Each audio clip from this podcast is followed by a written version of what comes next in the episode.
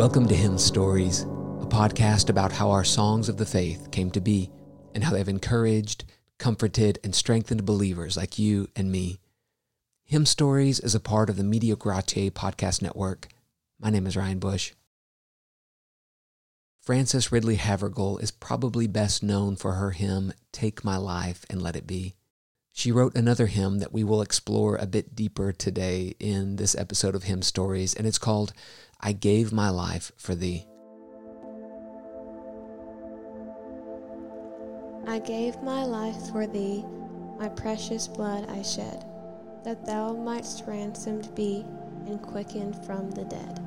I gave, I gave my life for thee, what hast thou done for me? After this hymn was published, she received a private letter from a woman in Brooklyn wondering about the origin story of it.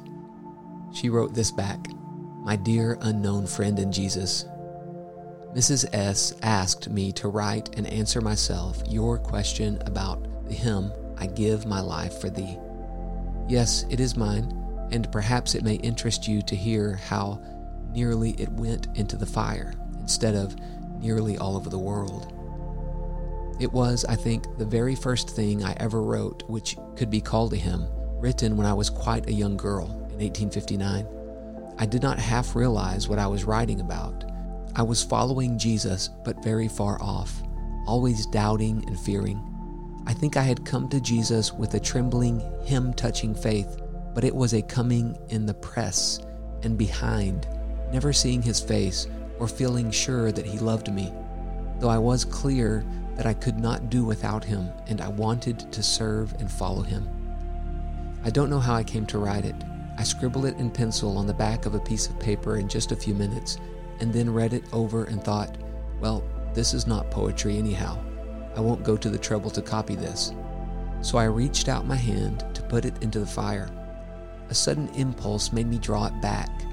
I put it crumpled and singed into my pocket. Soon after, I went out to see a dear old woman in an almshouse. She began talking to me, as she always did, about her dear Savior, and I thought I would see if she, a simple old woman, would care for these verses, which I felt sure nobody else would ever care to read. So I read them to her, and she was so delighted with them that when I went back, I copied them out and kept them. And now the Master has sent them out in all directions. I have seen tears while they have been sung at mission services and have heard of them being really blessed to many. I find it interesting how Frances refers to her faith as a hem touching faith. That's a reference to Luke chapter 8, verses 45 and 46, where Jesus said, Who was it that touched me? Someone touched me, for I perceive that power has gone out of me.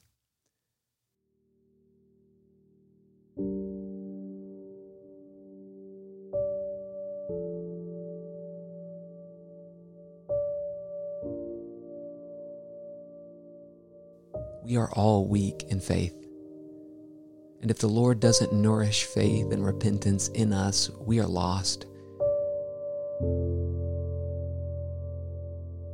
He does not only enliven us and give us faith as a gift in order to reach out to Christ for salvation, but He continues to nourish that faith in us.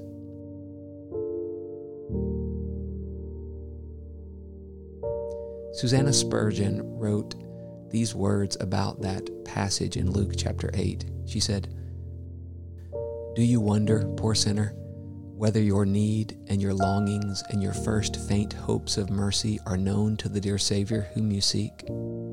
See here how instantly the Lord was aware of a touch upon the edge of his robe, and how immediately he knew that power had gone out of him. What strong encouragement they should give to a timid, shrinking soul.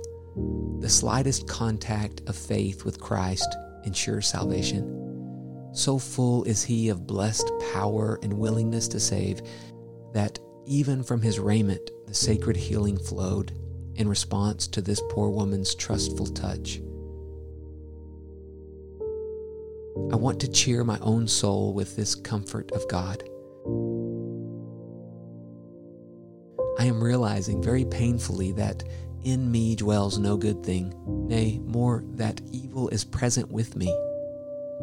The fight against inbred corruption is fierce, and I am well near spent in the struggle. Is not this the very time to test and trust the Savior's power? I shall have to force my way through a crowd of iniquities and doubts and discouragements, but mine is an urgent case, and I know that if I may touch but his clothes, I shall be whole. For so surely as my faith meets my Saviour's free grace, my deliverance is assured and complete.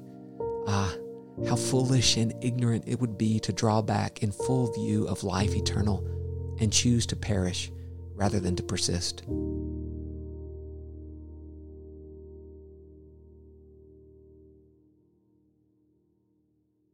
Thank you for joining me in this episode of Hymn Stories. May the Lord bless you and keep you as you sing and make melody in your heart to Him.